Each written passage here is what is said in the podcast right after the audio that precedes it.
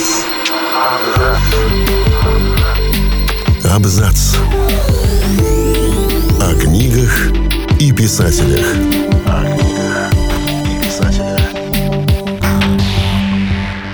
Всем привет, я Олег Булдаков и сегодня я расскажу вам 10 фактов о Говарде Лавкрафте и его творчестве. Создатель мифов Ктулку был настолько самобытен, что в литературе принято выделять отдельный жанр – лавкрафтовские ужасы. Говард снискал себе тысячи последователей, но при жизни так и не увидел ни одной своей напечатанной книги. Что вообще известно о Лавкрафте и его творчестве? Делимся с вами десятью самыми любопытными фактами – у Говарда Лавкрафта было непростое и трагическое детство. Когда ему было всего три года, его отца Уинфилда Скотта Лавкрафта забрали в лечебницу для душевнобольных Батлер, диагностировав психоз. Спустя пять лет, в 1898 году, когда его сыну исполнилось уже 8 лет, он скончался. Сара Сьюзен Филлипс Лавкрафт, мать Говарда, в конечном итоге из-за глубокой депрессии попала в ту же самую лечебницу в 1919 году. Там же она умерла буквально через два года. До самой смерти она переписывалась со своим сыном. Говард был довольно болезненным ребенком, а потому посещал школу редко. По большей части он учился самостоятельно, сидя у себя дома. Особенно его интересовали химия, астрономия и произведения таких готических литераторов, как Эдгар Аллан По.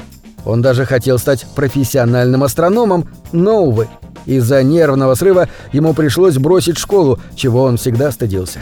Тем не менее, он не забыл про свои увлечения.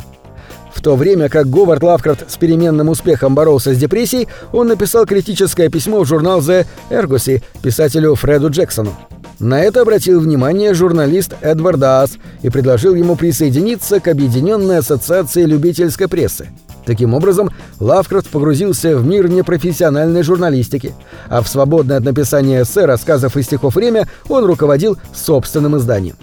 В 1924 году редактор журнала Weird Tales попросил Говарда Лавкрафта написать рассказ про Гарри Гудини и предложил за это аж 100 долларов, небывалые на то время деньги – Идея для повести про самого иллюзиониста, конечно, ему пришлась совсем не по душе и показалась полным бредом, но свою работу он все-таки выполнил и в том же году представил погребенного с фараонами. Несмотря на то, что автор довольно вольно обошелся с главным героем, которым был сам Гудини, Гарри остался в восторге и после всегда старался подкидывать ему работу. В 1924 году он заказал Лавкрафту книгу «Рак суеверий об оккультизме». Но она так и не была закончена из-за того, что Гудини умер в 1926 году. Карьера Говарда Лавкрафта тесно связана с журналом Weird Tales, где опубликовали больше половины произведений писателя. Там же появлялись истории, которые он писал для других людей в качестве эдакого гоустрайтера 20 века. Когда основатель издания отстранил шеф-редактора по причине финансовой некомпетентности, он предложил эту должность Говарду, поскольку его рассказ «Дагон» стал настоящим хитом. Но Лавкрафт отказался из-за неблагоприятной для его духовного здоровья атмосферы в Чикаго, где находилась редакция журнала.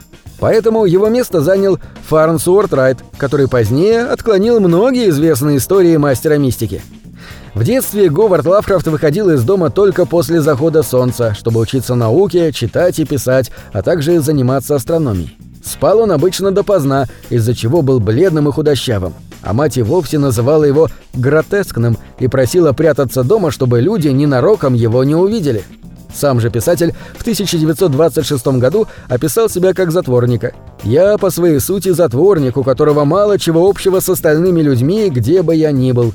Большинство людей меня только заставляет нервничать. Очень редко и случайно мне встречаются люди, которые не оказывают на меня такого воздействия». Тем не менее, Лавкрафт не был таким уж закрытым, как сам о себе рассказывал. Он часто писал письма своим знакомым, а в середине жизни даже женился и переехал из Новой Англии в Нью-Йорк, бывал в Новом Орлеане и Флориде. По словам одного из биографов Лавкрафта, известного писателя Лайона Спрега де Кэмпа, за свою жизнь Лавкрафта написал около 100 тысяч писем, из которых сохранилось едва ли одна пятая. Но даже более консервативные цифры 30 тысяч писем в зрелом возрасте делают Лавкрафта вторым самым плодовитым эпистолярным корреспондентом после французского философа, поэта, сатирика, историка и публициста Франсуа Мари Аруэ, более известного под псевдонимом Вольтер. Лавкрафт часто писал друзьям, семье и авторам-любителям. Обычно он связывался с Робертом Блохом, Генри Катнером, Робертом Ирвином Говардом и поэтом Сэмюэлем Лоуманом. Письма Лавкрафта дают хорошее представление о его интересах. Помимо еды и любви к котикам, он нередко рассказывал своим знакомым о фильмах, которые ему понравились. Любопытно, что среди них не так уж и много лент на сверхъестественную тематику. Зато была фантастика и более традиционное кино. Например, мелодрама «Барретты Суимпоу-стрит», драма «Беркли Сквер» 1933 года и антивоенная «На Западном фронте без перемен». Отголоски творчества Говарда Лавкрафта можно заметить в современных фильмах и даже музыке. Например, в «Бэтмене» есть лечебница Архем, куда супергерой отправляет особо поехавших врагов. Архем — это вымышленный город, который часто фигурирует в рассказах Говарда. Кроме того, в одном из эпизодов Южного парка появляется Ктулху и убивает Джастина Бибера. А у группы «Металлика» есть песня 1984 года под названием «Зов Ктулху» хотя на самом деле имя самого известного мифического существа Лавкрафта надо правильно произносить примерно как Хлул-Лу. Об этом рассказал сам автор мифов.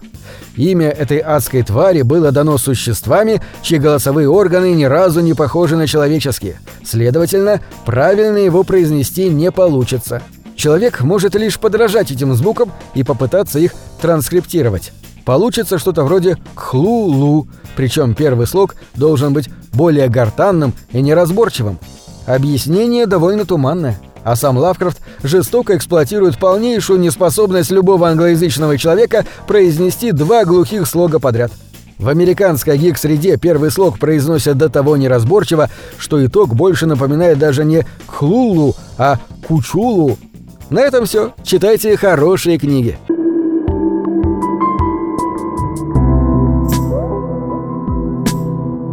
Книги — это двери, что выводят тебя из четырех стен.